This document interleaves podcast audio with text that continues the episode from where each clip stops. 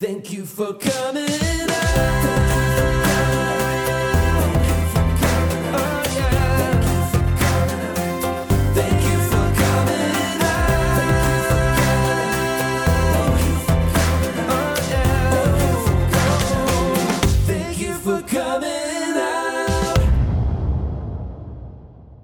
Thank you for coming out. Welcome, everybody. My name is Dubs Weinblatt. My pronouns are they, them, theirs.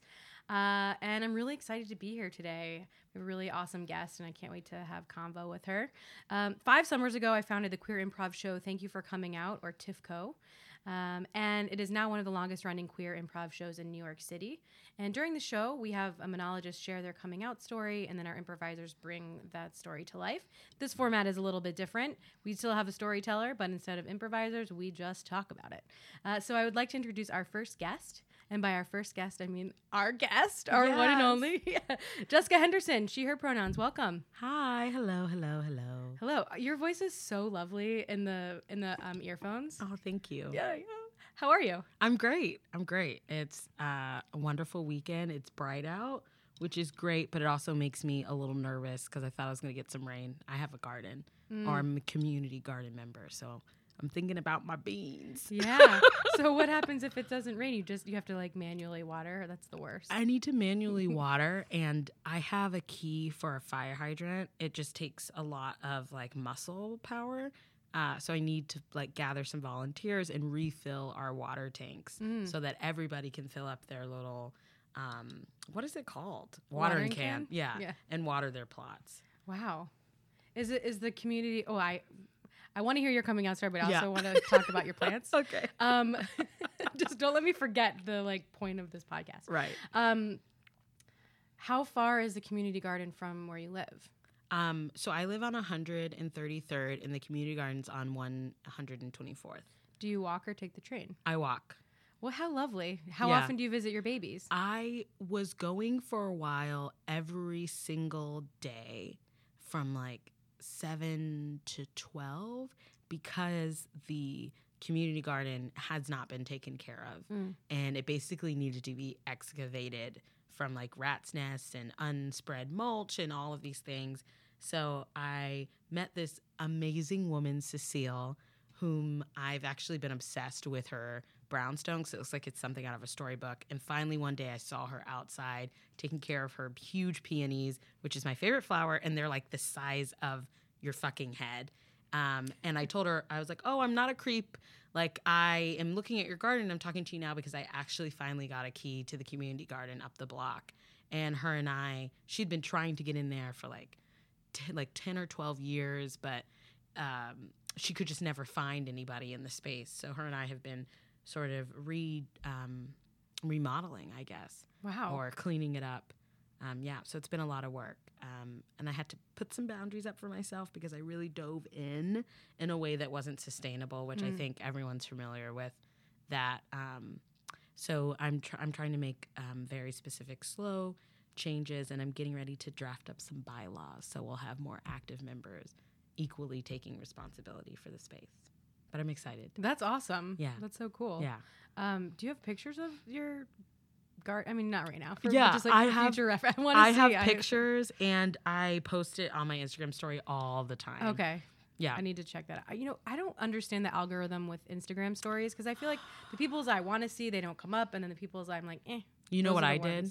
I mute everyone. Mm. I mute everyone except people who are gardening and like planting because that's really why like I think that Instagram has now taken up a spot in our lives where it isn't the like fun self-care pastime it used to be for me it was fueling a lot of jealousy and like gossip and shit that i would normally never care about but i would i would find myself like deep diving in some like and hate searching somebody's profile so i Totally. muted everyone except like people who um, talk about houseplants and then people who talk about gardening and i just curate my own my own instagram experience. And then i go and i search and see like what individual people are doing. Like my friends like i'll be like oh what is dubs doing today? And i'll like go and look. And that's how i've figured out how to see the only the things that i like. But it took a long time. I basically i just muted everyone. I'd be like nope. That's really smart. Yeah. um, Okay, so I encourage it. yeah, I'm gonna do that later. Yeah. so uh, let's let's go back to the the point of the podcast Yes. uh, which is coming out stories uh, we all have multiple stories multiple moments so i'd love for you to share whatever you want us to know Um, I feel so. I have you. You know, as queer people, I think you come out multiple times. Um, I came out to my parents. Um, I think now four years ago, and for me, that moment really was. I had grown out of this fear, literally fear of of doing something deadly wrong with my life if my parents didn't approve because there was so much of me that thought there's a reason why you do what your parents say and it's Mhm. because it's like a matter of life and death right like parents really do know best and i sort of came to this moment in my life when i humanized my parents slash like killed them as parents in my mind and Mm. accepted them as two people that I spent the majority of my life share like sharing my life with them. And it became important to me that these two people that were, you know, more than friends, more than family, like created me knew who I was. And I didn't care whether or not they uh, accepted it Mm.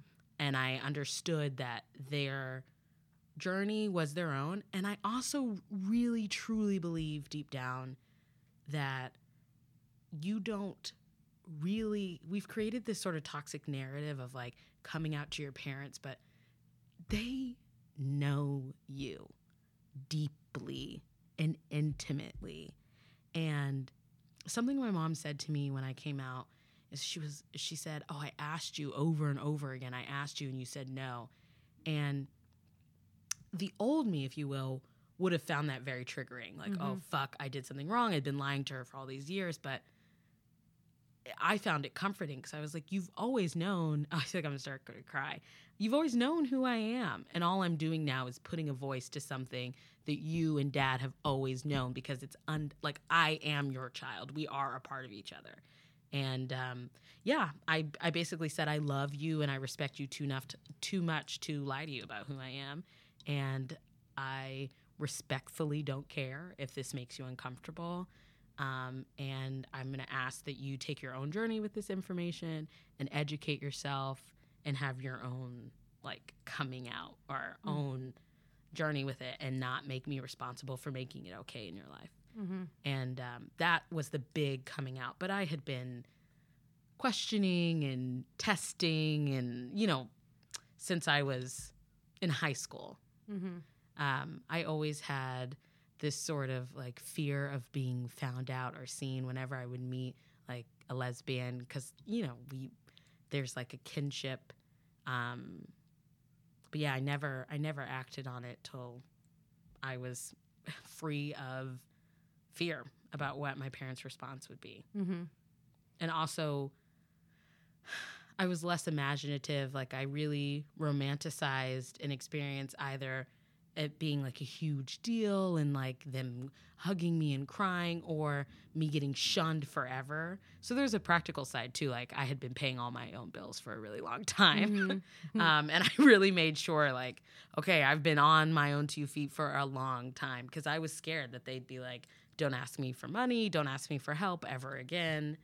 Um, but you know, they weren't perfect, but they weren't they were not as nearly as awful as I thought it would be.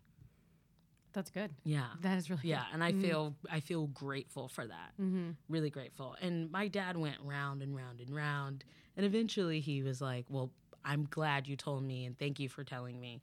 And I was like, "Yes, and that should have been the first thing you said." Mm-hmm. but you know we'll we'll work on it um, and I, I send them books all the time. I just sent my father transgender warriors uh, and he's reading it and you know little by little.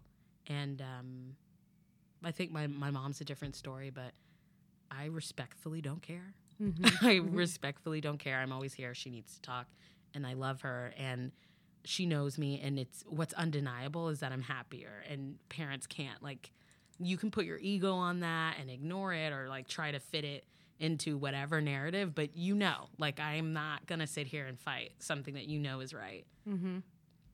Yeah. Yeah. yeah, so I really stand my all that. ground on yeah, that. for sure. That is, it's such a, it had to have just felt so empowering. Mhm. Just being like, I don't give a fuck what you think. I'm happier and I if, get on board or not, but here I am. Yeah. That's awesome. Yeah, I think everyone should go through a phase of breaking up with their parents, especially if you're an artist. There's, um, yeah, and I, I don't know if he if my father ever intentionally did this, but when I was growing up, a lot of the time, my mom and I had a lot of very have and had a an even tenser relationship, and I used to get so upset and be like, "Oh, she doesn't like me. She doesn't like what I'm doing. Like, you guys don't like what I'm doing, or, oh, what should I do?" And my dad was always like, you know, one day we're gonna die, and you're gonna have to be happy with your choices. And one day, it, like I, you growing up, I could give you the best of what I know, but ultimately, it, it doesn't matter like what your mom thinks or what I think. And I used to find that so frustrating because I wanted uh, parents that were like what, what I saw a lot of like my straight white friends had like over involved Mm-hmm. parents that were just like super interested in every single part of their day and like knew who all their friends were and and I felt in a way like oh well as long as I have that then I know I'm doing the right thing and my dad's like you know I can't tell you whether or not, I can tell you like my opinion but you have to decide whether or not you're doing the right thing and it was painful at the time because I wanted more but I, it has definitely contributed to the person that I am today Mm-hmm. and my willingness to stand on my own two feet and be like, I love you, mom and dad, but also fuck you guys. Like, I love you, but yeah. Or not I love you, but, but you know what I mean. Yeah. I, I, I don't know. I feel like that that's the mark of a relation, like a a strong relationship of Right. like, I love you and fuck you. Yeah. and like holding both of those things. And holding them accountable to the, to the people that, um, I know they can, they can be and are. And, you know, that, that was my first stage of coming out. And then recently, um, I had quit my job, so I had a lot of time on my hands to really think and articulate, and um, like m- my life and my sexuality. And I was just like overcome with this emotion because I felt like I had come out to my parents, but it was still this unspoken thing Mm-hmm. and I wanted my parents to have more ownership. And my brother had come to me and expressed his seriousness and interest in, um, hopefully, his uh, partner doesn't hear this, but in getting married. And uh, uh, he he was like, "This is someone that I could see myself getting married to." And there was a moment of me realizing, "Oh, well, okay, I'm gonna have to come out again because I'm gonna go if I have a date to the wedding, it's going to be a queer person. Mm-hmm. Um, and I don't know what how my parents are going to react to that because they don't ask me about my relationships. They don't ask me about my dating life. And to be fair, they never did. They never have. Um, but I, I called my dad up and I was like, I need you to understand the reality that I will probably, if I have a family and if I have a child, I will be having it with a queer person and what that looks like. And we need to talk about the damaging language that you use around my queerness. Um, for instance, you say, like, it's your choice, Mm-hmm. it's not a choice. Um, and you say things like, uh, it's a lifestyle.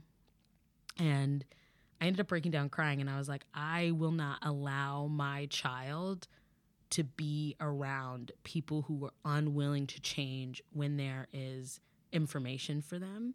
So I'm letting you know now if you want to be in my life, if you want to be in my family's life, these are changes you're going to have to make. And saying things like, it's a choice, it's a lifestyle, I'm not going to allow it. And you and mom are such wonderful people and I want you there and I want my children to know you, but they're not if you don't change. And how did how was that received? Um, it was actually wonderful. He was like, you know, we love you regardless. And I I can't I'm your mom loves you, but I can't speak for her, but I can speak for myself. Like I don't care. Um, it, I just want you to know that w- he's Jamaican. He's like there are some Jamaicans that are just never going to accept it. And I was like, I don't care about them. I'm talking about you as my father and I'm talking about you standing up and clearly claiming the fact that I'm gay. This is not going to be some unspoken thing that we don't talk about. I'm asking you, you know, if we go to this wedding to stand by my side and be like, yeah, she's gay. Like, I, these are the things that I need from you. And if I don't get them, this is the bottom line. And he was very receptive and I was grateful. And I ended up saying, you know, just being honest, like, I need to hear that. I need to hear you say, I love you, even though you're gay. I need that. I need that because everything about my life up until the moment I came out told me that those things were circumstantial. Mm-hmm. And I need to hear that they're uncircumstantial. Um, yeah. And it was great. It was a good talk. And he's been very supportive ever since. And, you know, everyone's on their own journey, Yeah, but he's been great. that's really great. Yeah. Thanks for sharing all of that. Of with me. course, of course. Uh, with me and all of our listeners. Me, all the people this is listening. recorded. No, okay. Um, yeah, I think back coming out to my family members and just similar things that you were saying of like like they're all just like they're doing the best they can but here's how it could have gone better Yeah. Like thank me for sharing first first and foremost and Right. then you know one of the things that i teach in my um trainings a lot is not is like putting the person who just came out to you for whatever identity in the center and not and not making it about you Mm-hmm. um, which sounds like you were really like adamant about like this isn't about you right now Yeah. this is like about me and what i'm sharing with you Right. and i that's so awesome that you were able to do that because i i know for me i was not able to do that and felt just like trying to take care of everybody and i was like Mhm. i know this is hard and it's complicated and people are not going to understand it Mm-hmm. now so i'm more so talking about my gender identity but Mhm. um and really having to like take a step back and I actually think I need to assert myself more. Mhm. I think in having this conversation Yeah. of like I want to take care of my family. I want them to know that I'm there for them, but I also need them to do the work right. and read the books that I've given them Right. and get my pronouns right. And you know, Right. they're, everyone's trying, and it's great and it's lovely. But I've I've used they them pronouns for over two years now, and it's like, oh, it's like time. Yeah. You know what I mean? Figure it out. Yep. Figure it the fuck out. Mm-hmm. um, I I definitely identify with wanting to take care of everyone around you, and that's part of the reason why it took me so long to come out. Is Mhm. like uh, I found I felt like a lightning bolt like dropped down my spine to where I was like, I actually don't give a fuck if my parents are going to be okay. Like I don't care and my care my not caring is not from a lack of love it's from a place of love it's like i'm no longer going to lie to you about who i am Mm-hmm. um and i think my mom has a hard time because again she has such an i it, it's her ego right she had an idea of what i would be Mm-hmm. and I continually go against that idea. And that's something that she struggles with. And her big thing, too, she is a black woman, um, like child of the civil rights movement, grew up in the South. Her um, grandmother raised her and cleaned houses. Like, she's like, why, why are you always trying to make your life harder? Like, you wanted to be an artist, you want to live in New York like and now you're gay too like you're always trying to make your life harder Mm. in her mind i would have gone to a state school i would have followed in her footsteps studied chemistry joined AKA and had a husband money because i had a good paying job and i understand that her reality is limited based on the to the point where she's decided to expand her mind so that's not that's not my problem Mm-hmm. I'm here, and my love for her is unconditional. Um, but I have boundaries. Yeah. I'm a fucking adult. Mhm. Like, Yeah. Yeah. I was just I was just having this conversation with my family this weekend. We were at a wedding mhm. and we have this cousin and we were she always likes to talk about how it's it's it was endear it's endearing until it isn't anymore of Mhm. of I'm so proud of you, you're so brave, but it's like we were together all weekend and it was every single conversation. It's like, let's talk about something else. yeah. but she would always say, like, I think your grandparents would be really proud of you. And I think they would be really accepting of you. hmm And I'm thinking to myself, I hope that that's true, but there's not really any way to know. But I'm, I'm saying all this because then my parents kind of came in and were talking about um, the paths that their parents set out for them hmm and that they felt like they just they had to follow that and so they and now i'm kind of getting all kind of mixed up here but No. um I'm following. Okay, good. And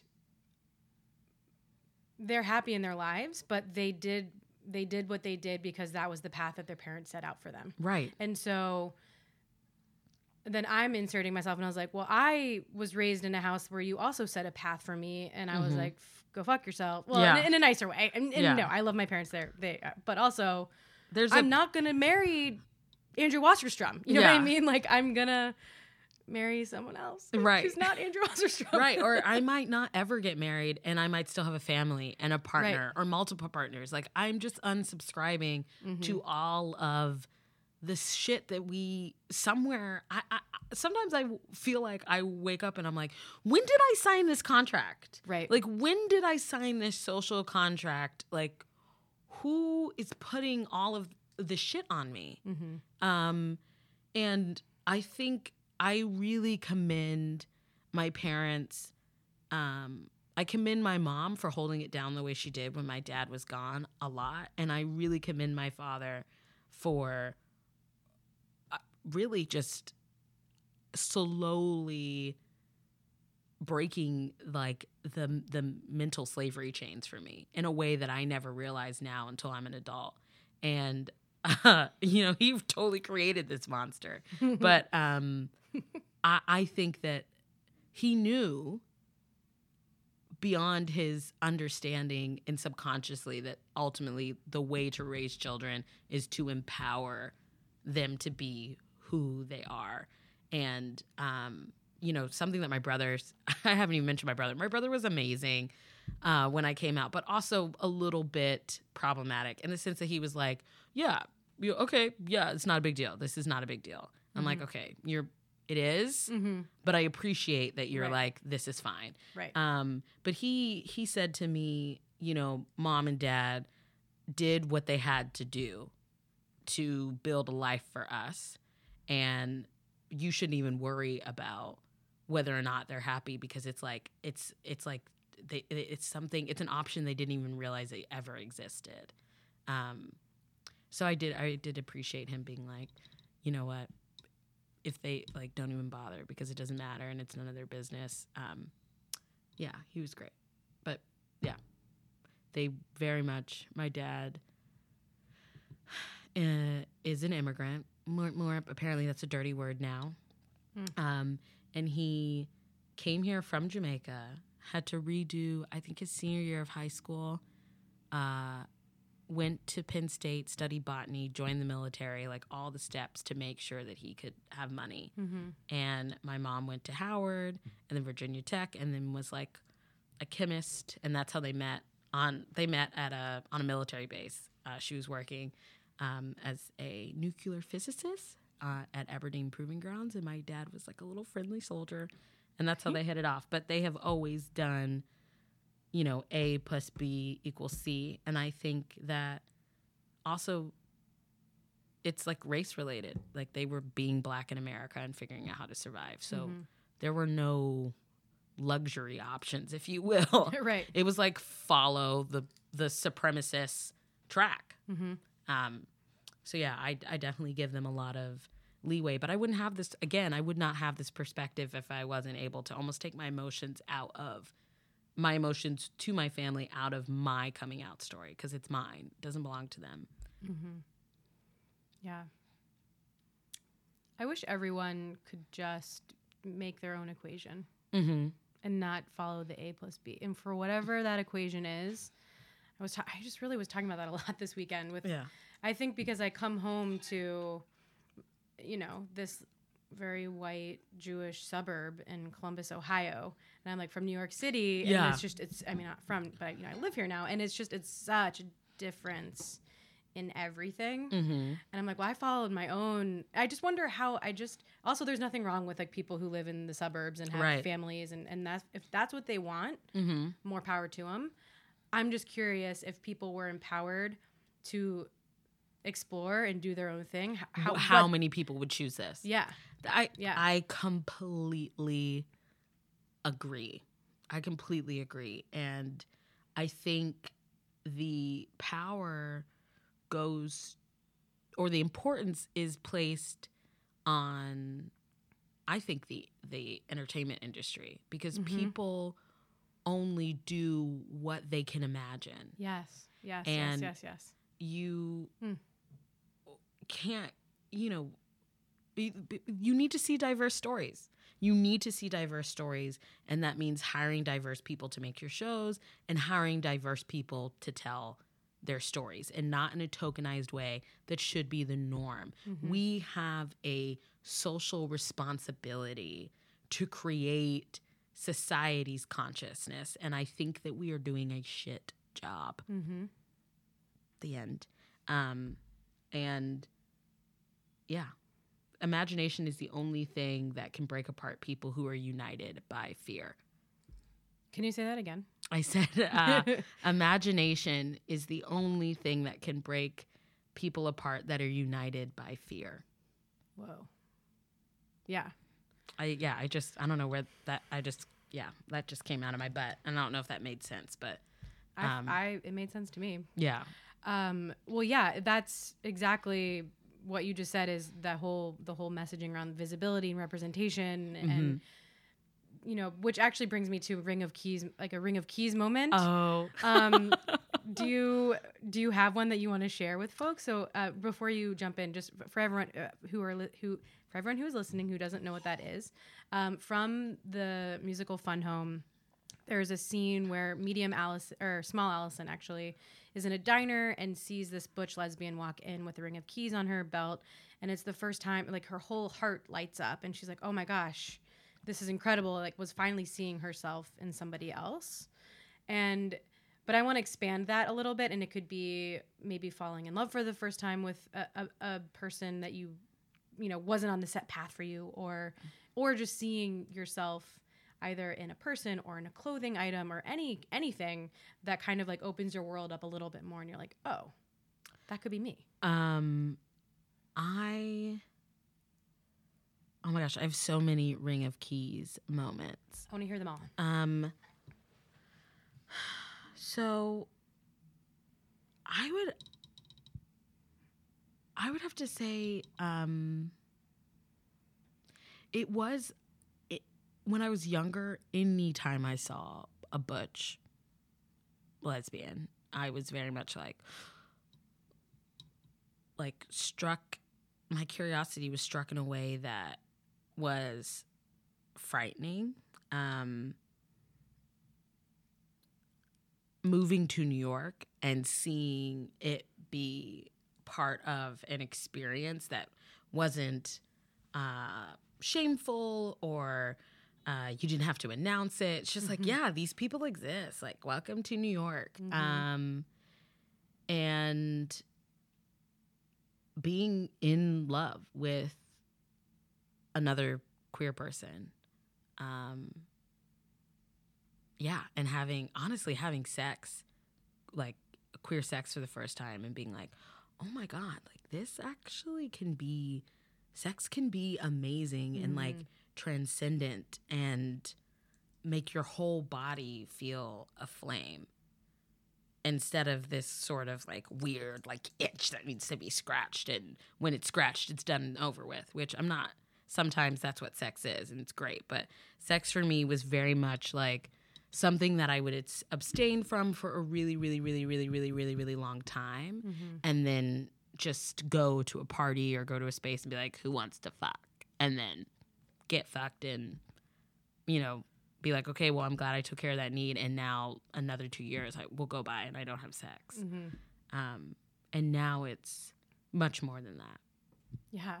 I want to backtrack for one second. Mm-hmm. When you would go into these parties, and I promise you I have a reason why I'm asking you this, Uh-huh. would you actually say like who wants to fuck, or were you would you like pick someone and like The last man I had sex with, that's exactly what happened. I was at a friend's birthday party and I just walked into the kitchen and I was like, who wants to fuck? I did the same thing. That's why I'm like I like can't I like can't I right could- now because I, I've never met anyone else because I've I've always been really kind of embarrassed about Mhm. that because it's just I was just like who wants to have sex Yeah. and, And, this I kid was like I will Yeah. and then it happened yeah. Yeah. And then I took him back to my apartment. I had sex. And then I think I was nice enough to like call him a car or something. I don't even remember his name. I do remember that he looked like Seth Rogen. Um, Okay.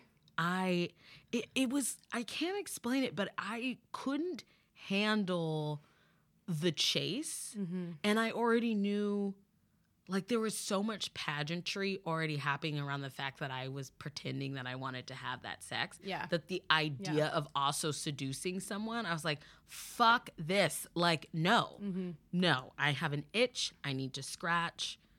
And, you know, I mean, I, occasionally I'd scratch it by making out with completely straight women, like, um, in front of boys, like, you know, at the parties. And Oh, like, yeah. oh my God, was Sarah on the hall?" Um, so I did scra- uh, occasionally and be like in my journal later, like, I don't know, Sarah, that kiss, like, mm, eh, it was a joke, but mm, Mm-hmm. you know, imagination is very Right. is very powerful. it really, really Especially when you're closeted. But yeah, I was very, I was very, I would almost say like hypersexualized. Mhm. Like all I ever wanted to do was talk about sex and like be fucked or get fucked, but I didn't. Yeah.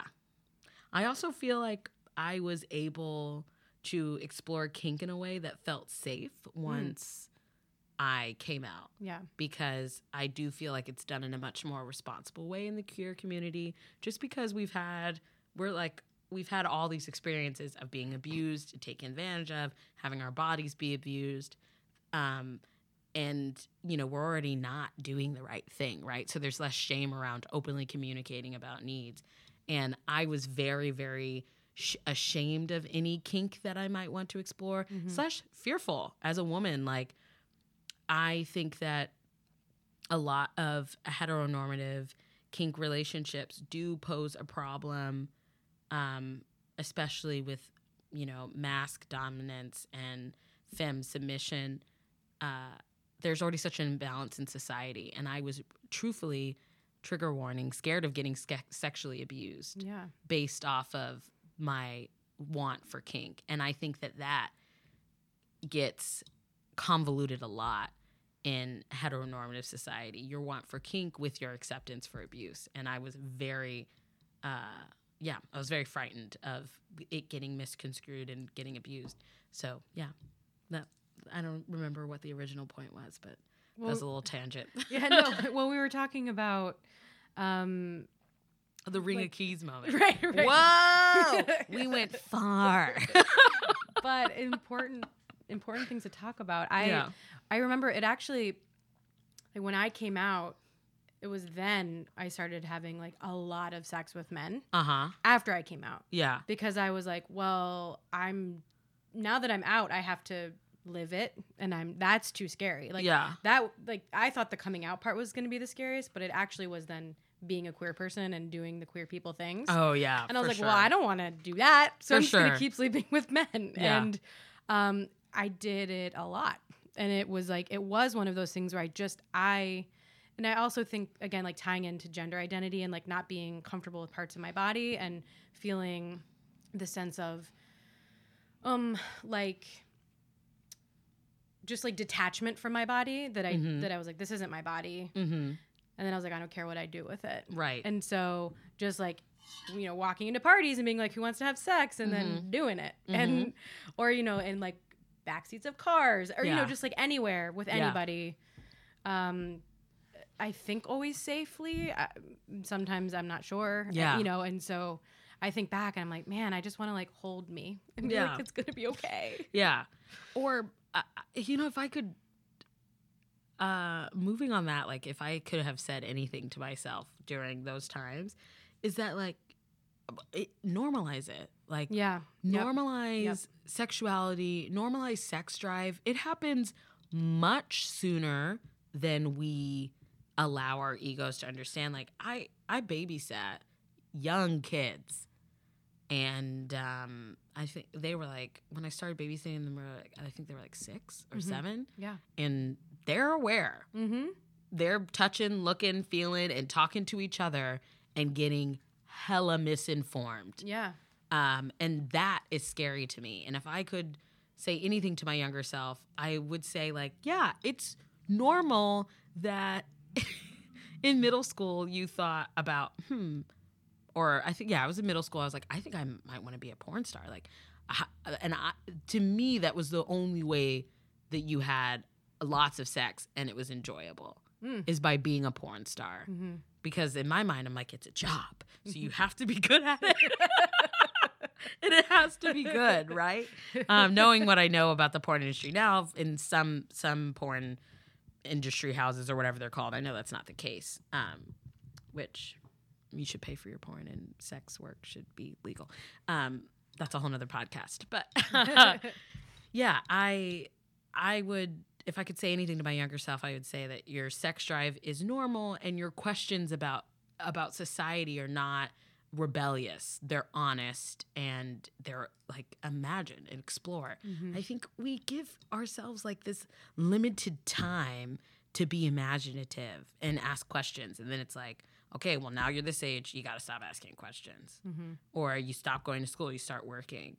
Um, yeah, I would, I would say it's okay, okay to do all those things. Yeah. If I could say anything to my younger self. Yeah. Mm-hmm. Yeah, the norm the normalization of lots of things I think Mhm. is so important around just identity in general and you know, even even just it's okay if you don't want to get married. Yeah, It's okay if you don't want to have kids. yeah, And because I, I remember when I growing up, my neighbors were married, a man and a woman, and they didn't have kids. And I remember asking my dad and just being like, "Why don't they have kids?" yeah. Being I so confused. Yeah, just like genuinely Yeah. confused. And he's like, "Some couples don't want to have kids," and I was like, "That's impossible.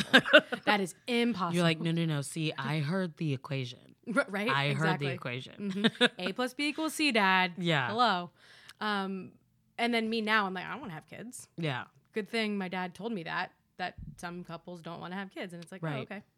I am I'm a military kid, so we traveled many places, but I spent my formative years in Panama City, Florida. Mm. And I remember being in the car with my dad and we were uh, doing what my it's like a little tradition that my father and I have. We like to it's called people watching. We just like to sit and look at people, uh, slash uh, drive through neighborhoods and like just look at houses and things like that. And we were on one of our little neighborhood drives and I was just talking about how everybody was, I think I was 21 or 20, and everyone was coupling and pairing off and getting married.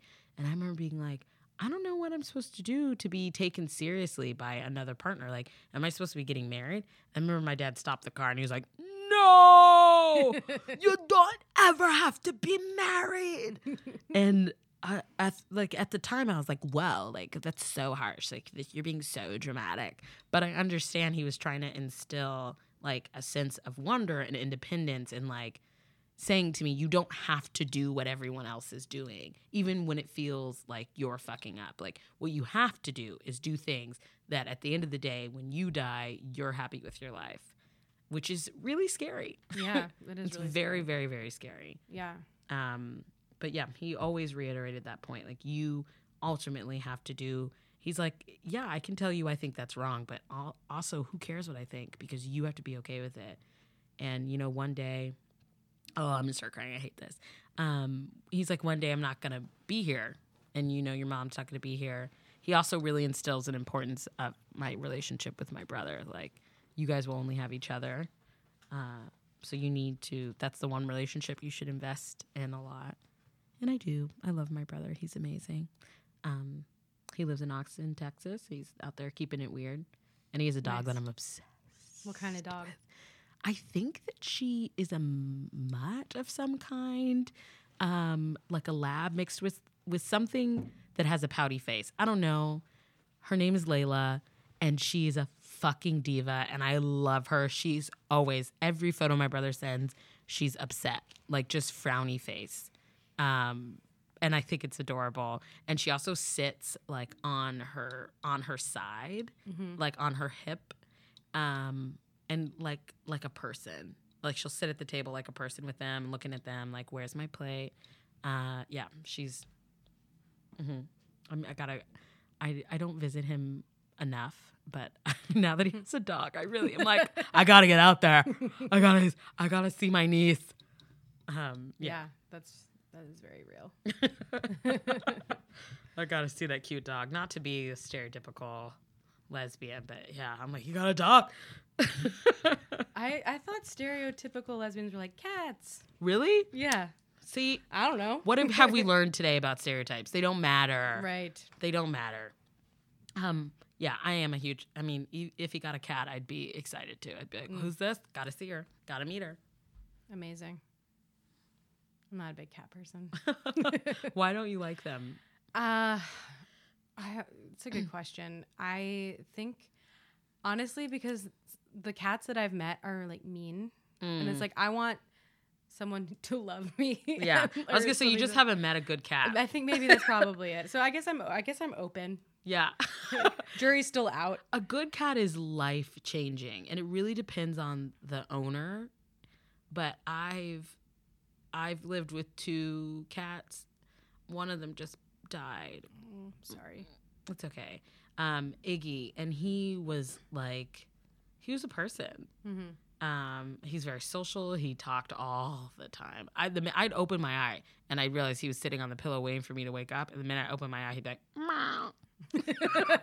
Um yeah and i but i also have met horrible cat. so i've been like oh wow i if i could i'd really skin you alive oh my god. like oh so and i will say that i i do think on the spectrum of like um you know oh having a bad a bad dog and a bad cat are are two different things like a bad dog is never going to be as bad as a bad cat like Mhm.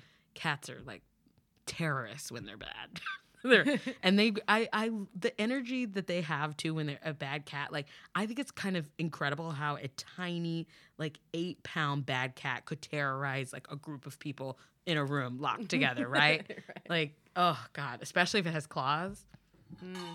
Yeah. So moving on from cats.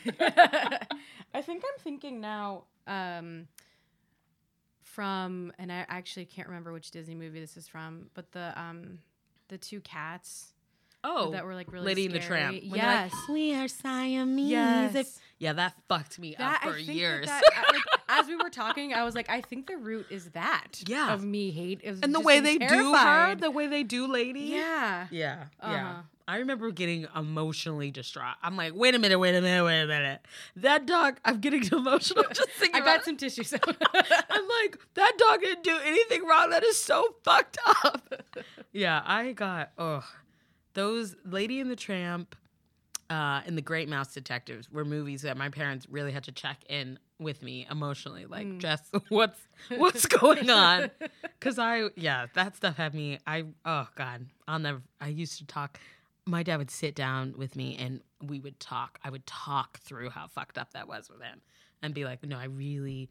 Cause do people do this to Mm. other people? I'm like, this is so fucked up. And he's like, yeah, it happens in real life. I was like, oh, I don't know if I'm ready for all that. Yeah. I feel like Dumbo really fucked me up because I'm just like really close with my mom. Oh, And I just was like, I don't like this movie. You know what? I think I think that was a movie I couldn't. I was like, oh no, we gotta turn it off. I, and like Bambi, you've never seen it. I Oh, was yeah. like, what's? Yep. Uh, I said, what's? Who, turn it off. I couldn't handle it. Mhm. I couldn't handle it. Um, and I still have, and I'm gonna have a nightmare tonight. Now talking about it, I still have nightmares about the Great Mouse Detective and the little bat that has the peg leg. When he's walking to the house in the thunderstorm, I and they're remember. Oh my God, I'll never forget. He's walking to the house in a thunderstorm, and, and the mice are trying to hide. They're scared because they feel like somebody's coming. Is it mice or I don't know? So they're trying to hide, and From the bat. yeah, from the bat. Okay. and they're they're hiding and they think they've locked everything up but there's a lightning flash and then the bat's whole face appears in the window it is the fucking scariest thing and it has no business being in a children's movie. And when i have nightmares that is the that image always flashes somewhere in the nightmare to this day and i am almost 30 That's years so old. wild. i can't handle it. I can't handle it. I really can't. I really can't. Are you pulling up a picture? Because it's frightening. It's not okay, and it shouldn't be in a children's movie. like, how do they determine what's like kosher for kids? Well, you know? I don't think there's any real consideration in it.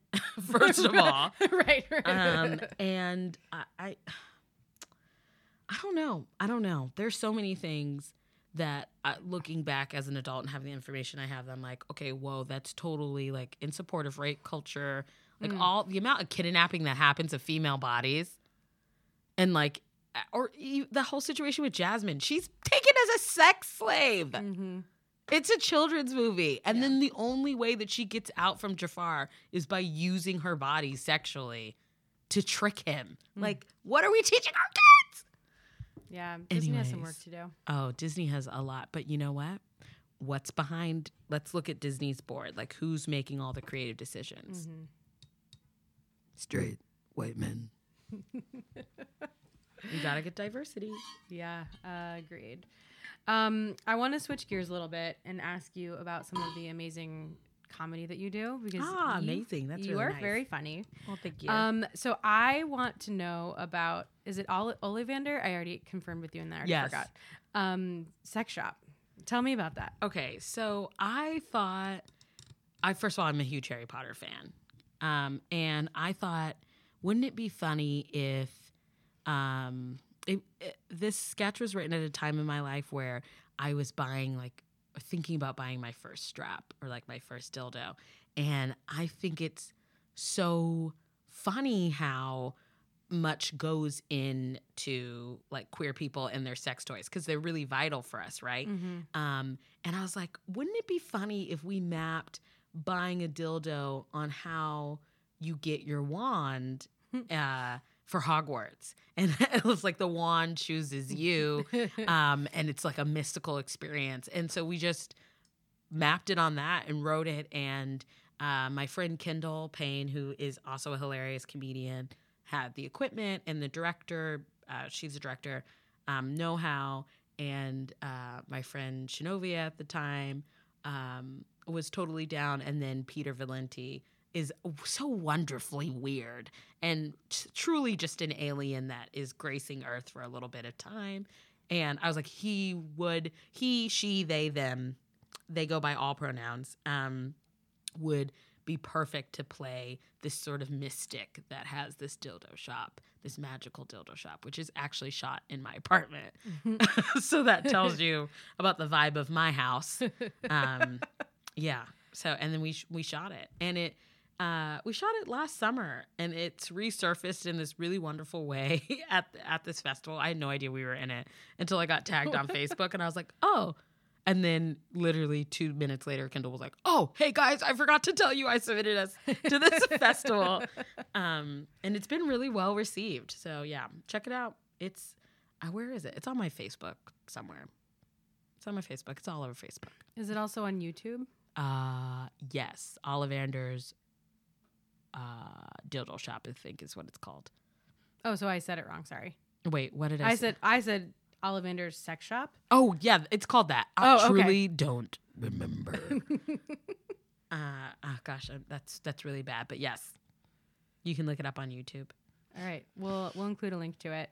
Um, so you do a lot of stand up. Mm-hmm. Where do you where do you draw your inspo? Um, I draw my inspiration from real life experience um, and questions that I sort of asked myself out loud. And then I'm like, well, let's try it on the stage. Um, yeah, uh, truly everywhere. Truly everywhere. Like if I looked on my phone right now, um, I I was watching. What was I watching? Um, oh my gosh. I have your phone. Oh, you do? Oh, just sucked all the air out of this hot room. Um, let me see. Let's see the the past. I also feel like if anybody saw my notepad on my phone, I'd look like a lunatic. I love going through my old notes when I, I when I used to do stand up and the things that I would write that I thought were funny. I'm like, this is literally the stupidest stupidest thing. Almost unfunny thing. Yeah.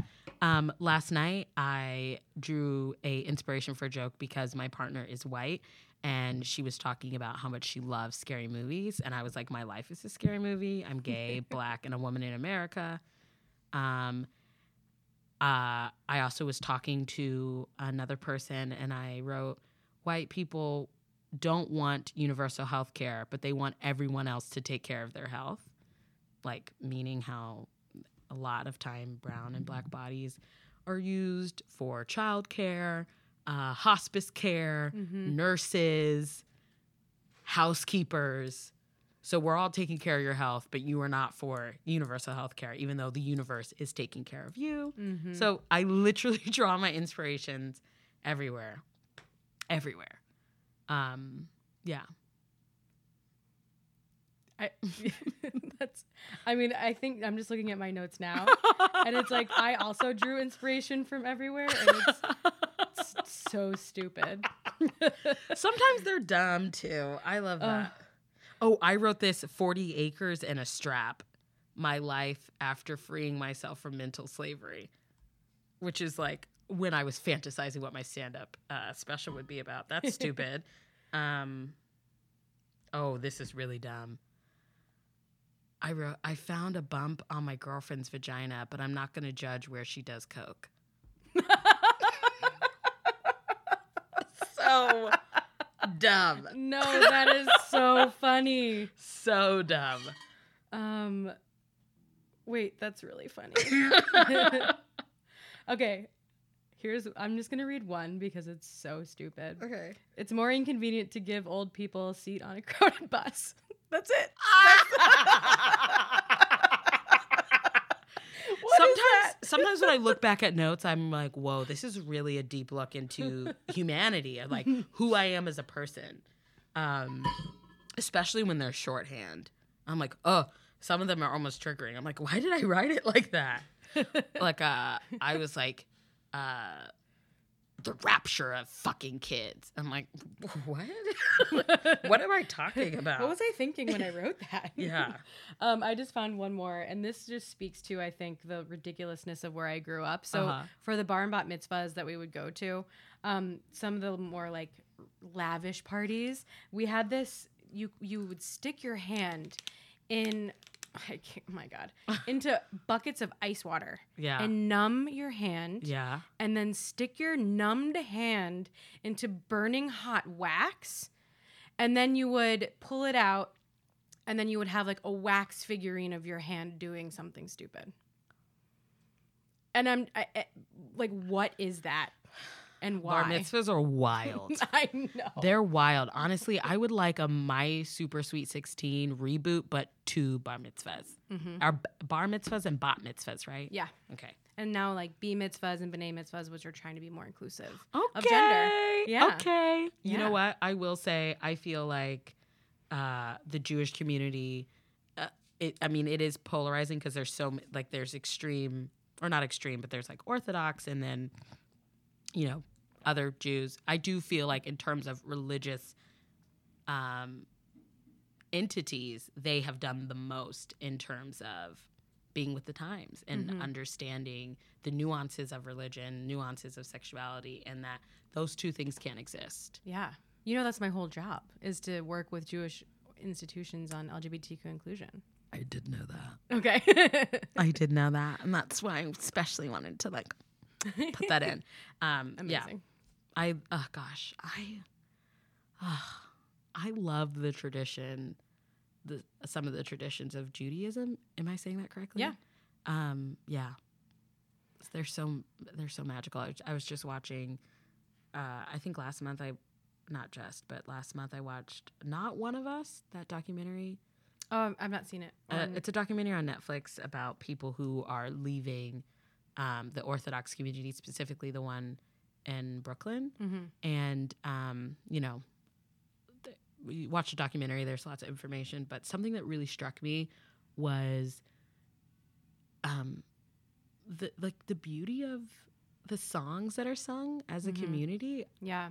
um, and even with Jews that are are not active, quote unquote, or no longer Orthodox, like Mhm. that is real ancient spiritual shit. Yeah. Like when I heard that, I was like, whoa, that that's magic. I think we sort of put all this ego and structure and really sort of toxic things on top of that. But like some of those songs that I heard, I'm like, they, they served a purpose that it cannot be um, confined for those people that wrote that song at the time. And you, c- it's undeniable and you can feel it.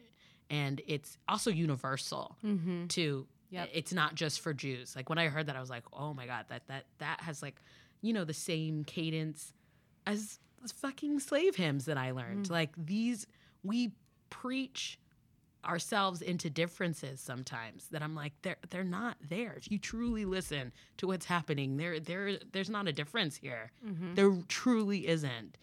There was a need for something greater with for people who were going through something not great. And what's birthed out of that is magic and it belongs to everyone, not just specific people. Yeah. That's a whole nother podcast. I could, Well, talk, that- I could talk about that all day. That well, so could I. That's amazing. I, you know, I for the longest time distanced myself from Judaism Mm-hmm. because I felt that there wasn't a place for me as a queer person. And just recently, I was um, speaking at um, at a Pride Shabbat in Princeton, Mm-hmm. and I was pulled into this service. And I I'm always anxious being in services because I'm still trying to like reacclimate myself to the prayer part of Judaism. Mm-hmm. And uh, there's this singer songwriter named Debbie Friedman who um, it is a, was a lesbian. She's passed away, Mm-hmm. but I didn't know that she was lesbian until that night. And I was like, holy shit! If I would have known that this, so then, and then one one more layer of it was the whole service was based around her music, and so hearing her versions of these prayers. These are the ones I grew up with. Yeah. And I didn't know that they were hers. Right. And so I was in this room with all of these strangers, all Jews, but felt so connected to them. And it was Mhm. through this music and through the prayer. And I was like, holy shit, this Yeah. is Judaism. This is connection. This is something greater than us. These prayers mm-hmm. uniting us. And it was really, it was a really pivotal moment for me with Judaism. Um, Yeah. Again, I just, I keep, I keep, it keeps the, the theme of listening has come up in every single episode. Mm-hmm. And we've only aired as of now 2 Mm-hmm. uh, but this is the, our 7th Uh-huh. and I I just I can't get over it. That in every single episode we are talking about if we could all just listen to each other. yeah. Put your ego aside and listen to each other and Right. see we are all connected. Right. It just it, it blows my mind every time. Right. And I think that um, I have my best friend, but honestly, this is like where English fails me because she's so much more than just a friend. Um, Emily, uh, she talks about how there have been a certain amount of people that have already born that um, were kind of the last people born with this like sort of otherworldly knowledge that we are all connected. Hmm. And now is the time where that uh, that uh, mission is like activated uh, in us to spread the word about how we're all connected and shine light on the ways that we've been divided um, systematically. So I think that's really interesting because I just got done talking uh, to her about it, and the the fact that it's come up seven times that I feel like that's a sacred number. Um, listening, and also that's been my goal for the past two years is to slow down and listen. Mm. There are so many relationships, uh, creative partnerships that I've gotten into because I didn't listen. I wasn't listening to myself, Mm-hmm. and I'm s- still to this day like untangling myself from them. And there's, you know, there's a lesson in being wrong as well. Like you have to be wrong. You have to fail. Yeah. Um, but that goes back to what we've been preached, especially in America, in terms of being in a capitalist society and looking at people for profit and productivity and not as human beings. Right. We are slowly separating our soul from self and allowing this corporation, this non-entity to come between us. Like, you know, feeling guilty about taking naps, Mm-hmm. but not feeling but not having this that same guilt when you spend $150 on some stupid fucking face mask in the name of self-care. Right. Um believing that we don't have time to cook That's not true. or garden or have a plant. Oh my god, everybody should have a plant. Just one plant. How many plants do you have in your apartment? Oh, I don't know. I don't know. I feel like I I went through a purge because I realized I wasn't listening and I was just buy buy buy buy buy because I was addicted to the feeling that plants gave me. Um, and I think at that time I had probably like 200. Wow. Yeah. And then I gave I've given away so many and I've lost I lost so many this winter. I would say now I'm I really don't know. Like 80? Do they have names? No. Only uh no. I had one I have one name um uh, Rocco, but that's because it's the last name of my friend who gave it to me. Oh, nice. But I don't really I don't really name them. mm-hmm. but I do definitely have like a connection with them. And that number will always fluctuate because nature never belongs to you. And sometimes people come to my house and I realize, oh, this is why this plant ended up here because it actually needs to go to them. Um, Yeah, I That's give really plants away all the time. And like cuttings. So that's why I don't know how many I have because there's some that I'm propagating uh, which that's another propagation is like a whole nother form of magic that I think is so fascinating. Um, and then I'm not including my garden. I have Yeah. a garden with my best friend Joe Fiel, and then I also have my community garden plot, which I keep fighting with the squirrels. Those little fuckers. Literally, the other day, this squirrel dug up my rosemary, like had the knowledge to get the root ball too. like not just sh- like take the little twig. He dug up the root ball and was holding it by the bottom like like you carry a bag of heavy groceries. and I was like, "Are you fucking kidding me?" I let him have it cuz I'd never seen anything like that. you deserve it. I was like, oh my God, you dug it up by the root ball. And you're like, this is a plant. I have to take the whole thing. I I was so impressed by that. And yeah, I was like, he took the whole root ball. Like that is so smart. Wow. Wow, wow, wow. Oh. Nature's amazing. I wonder where he learned that. You know?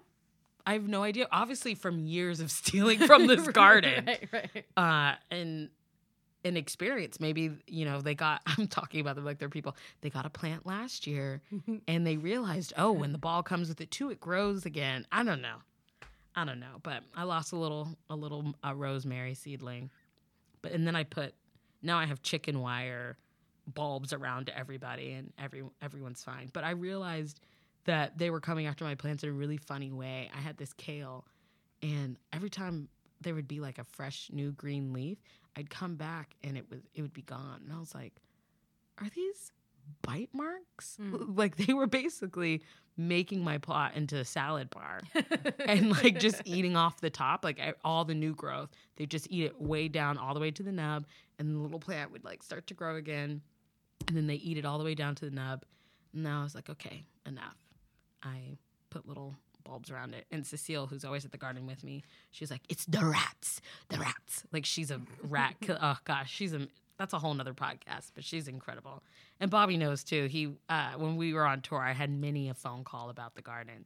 And i'm actually trying to develop um, an idea for tv that's basically like parks and rec meets veep meets the office but it's a community garden in harlem with uh, black and brown people and mostly queer I would watch that. I would watch the shit out of that. what I'm Right? trying to say. Yeah. right i'm uh i don't know i don't know if it's bad luck to like talk about your idea but i was just writing um yeah i was just writing it out and who knows maybe a couple of years from now it will be real or it will help me uh, move on to another idea but it really kind of struck like lightning. I was in the car with Bobby and um, uh, Gabe and Veronica and Calvin, which I should say their last names too, so you can look them up. But if you're following me, you'll you'll you'll find your way to them. They're amazing. Anyways, we were all in the car, and I think it was Gabe was like, "Oh my god, that should be a show," and I was like, "Yeah, whatever." But then the other night, I um, smoked a joint. Yes, I'm pro weed. Smoked a joint. Me too. Yeah, it's great. It's great. It Oh, that's a whole nother podcast. That really is a whole nother podcast. Um, and I, it, it just struck me like lightning. It, it w- didn't even feel like I had to invent anything. It was all there. Like the characters are all there. Yeah, I'm excited. That's awesome. I'm excited. I'm a big proponent of putting things into the universe. Mm-hmm. I feel like a lot of things that have come true for me, it's because I really put them out there and am like, this is gonna fucking happen. Right. Like this podcast. Right. it's like one of those things. Oh honestly. wow, that's so amazing. Yeah. Yeah. That's so amazing. I realize, uh, I realized I got like a little um 90 day planner, and I realized based on the questions that they're asking that I hadn't articulated. I was kind of just like, well, anything. Mhm. So non-specific things have really been happening, and I'm like, oh yeah, that's magic. That's power and practice and thought and specificity, and those really are the things that we should be teaching children. Take notes, teachers. Yeah. Um, okay. I, did you did you think of a, a would you rather question? Uh no. Great. No worries. um oh my gosh and no no press. Our last guest also didn't have one, so it's what like i should just ask it's this just like a question for the audience yeah, and then we'll answer it for each other, and then Okay. and then I can I'll ask the next guest. okay would you rather um always be able to get a full night's sleep like a full eight hours or never get a full night's sleep ever again but be able to nap whenever you wished Uh, that be able to nap whenever you wish yeah. What would you do? I think I would get a full night's sleep. Mm, mhm. I'd get a full night's sleep. Yeah. I think uh, the reason why I answered so quickly is because I was thinking that would open up my like social life. Uh-huh. Not that I have like a, this major social life in any way, but I I plan for eight my eight hours every night, Yeah. and so if I didn't have to worry about that, then and I could just nap whenever I wanted, then I could you, know could see everybody's show. Yeah, right. You could go to every queer amazing party. I'm speaking from a Bitter Place because I just learned about Gush official and then I saw all of these pictures and it's like this fucking amazing. what is it? It's I think it is a um brown or like brown people to the front uh underground queer party which it's a queer party i think maybe also slash sex party so listeners educate me on that but it's you you know with consent and it's in a separate area you don't Mhm. you can go to the party and not have to participate in that um, but it's just the most beautiful just pe- like queer people and they had a really great sign where they're like it's however you identify like there are no policing of bodies like come Mm. if you identify um, as a as a femme come um, or i don't even know if it was femme it's like if you were queer come uh, and then it was $75 if you're a straight cis white male What is it? What was it for everybody else? um, I think it was. I think it started at like five sliding scale, and then they have Yeah. that price, and then underneath the, the like straight white man price, they're like, also you could go anywhere in New York, so maybe try going to one of those places. But Yeah. if you absolutely have to come in, we're not going to stop you. It's seventy five dollars. I wonder if people if anyone did that. I would be so curious to know. Um, yeah, I'm always curious about that, and that's not the first time that I've heard that tactic being used. Um, and I think, I think I like it because in a way, it's like, yeah, this is how much it costs if you want to take up space. Like, this is how much space you take up in society, in life, in our lives, and yeah, that's the price. Mm-hmm. Um, yeah, coming soon. Uh, parties hosted by Jess. right, right. I will be there um, if I'm invited. Um, Of course, everyone's invited. Um, so wait, you had mentioned earlier another podcast that sounded. I want. I want you to talk about that for Oh, a minute. Dyking Out. Yeah, So, yeah.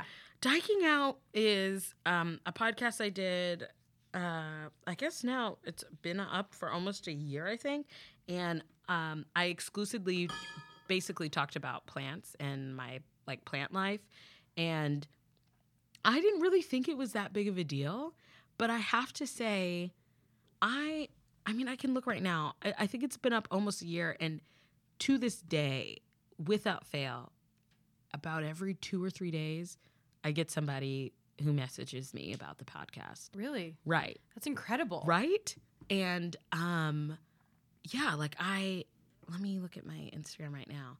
I just got the nicest message and all I'm doing is talking about plants and um how they help gay people and how gay plants are um or queer uh Can you say more about that?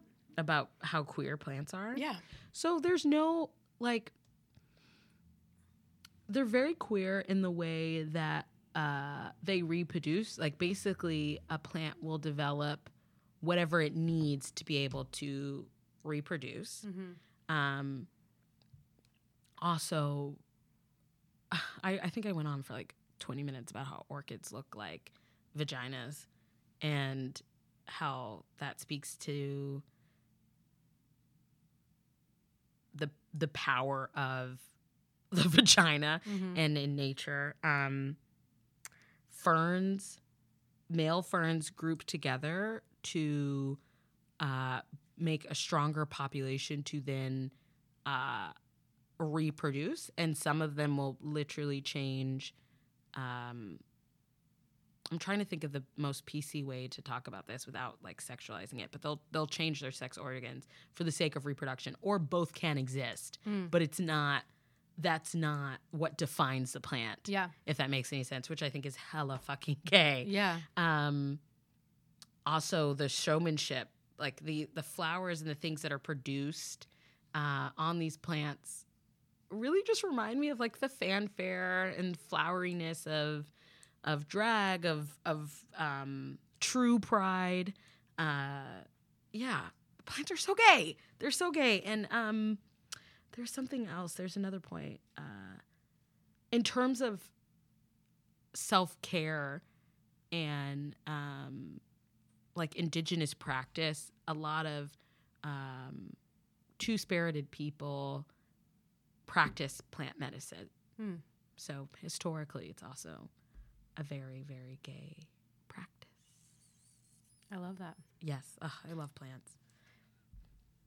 Uh, I, I want to tell you one quick thing, and then I want to move into our last segment. Mm-hmm. Uh, I was at my friend Brian and friends Brian and Lane's house last night, and they have a tree. And I, and I also I said, "Do your plants have names?" Mm-hmm. And they were like, "Not really, but this one is spruce." Mm-hmm. And I was like, "Spruce Springsteen." and then everyone laughed, and I felt funny. That's all I wanted to tell you. Oh my gosh. Um, my partner loves Bruce Springsteen. Mm. Loves. Uh, came to New York for his big like Madison Square Garden concert. Mhm. Got the jacket. Whoa. Right? That was Bruce Springsteen that was here last year. Oh, I have no idea. Okay. Okay. We're getting the nod from the producer, Bobby. Yes. um, okay. So I, I'm going to ask you just a series of rapid fire questions Okay. and just answer to the best of your ability. Okay. There are no right or wrong answers except for one. Just kidding. Okay. Um, writing or reading, Reading, acting or singing, acting. dogs or cats. Mm. For my life right now, where I am, cats because they're more independent. Got it. That's valid. Beach or mountains? Oh my god. Oh, that is so hard. Rapid Be- fire. First, first instinct. Mountains, There you go. Biking or running? running, Bagels or donuts? Bagels. Good. That was the one. bagels, bagels, bagels, bagels. Oh my god, I love bagels. I literally just thought of bagels, lox, capers, cream cheese, onions. Huh, I need that. Oh my gosh, amazing! I had a bacon, egg, and cheese this morning. Okay, Okay. we're, we're getting we're getting sidetracked. Train or plane? Ah, oh, train, Pants or shorts? shorts, Coke or Pepsi? Coke, Night or day? day. Favorite dessert? I love creme brulee, and it has to have a proper crust. Mm, what makes it proper? Um, one that you need like a heavy, fancy spoon, and you need that weighted spoon to get through the the crust, and it has to um, shatter, not crack. Mm. Wow. Where have you had one that's like met like met your expectations or Um, exceeded? Oh, I've had I've had many actually. I've had my uh, uncle is a chef and he made one, and that was amazing. Uh, I think it's called D Bar in Denver, which is this restaurant that's nothing but desserts. Mm. Um, and uh, I had one at Nobu for my like 26th birthday, and that was, Expensive. but it was very good. Amazing. Jessica, thanks so much for being here. of course, I had such a great time. I know, me too. Um, any, uh, what's your social media? Oh, How can we get in touch with you if you want that? uh, embrace underscore mess um, on Instagram and Twitter. And I'm getting more active on Twitter, and I'm super, super active on Instagram. And that's where you can see um, any shows that I'm about to do. Um, or you can check out my web series, which is growingdown.co. Um, dot co. yeah, and you can send me a DM on Instagram. I'm super responsive there. Awesome. Thank you so much. Thank you. Thank you for coming out. Hey, it's Dubs Weinblatt, your host of Thank You for Coming Out. Thank you so much for listening with an open heart and an open mind. Please subscribe to our podcast on the platform of your choice, and don't forget to rate and review us. It really helps.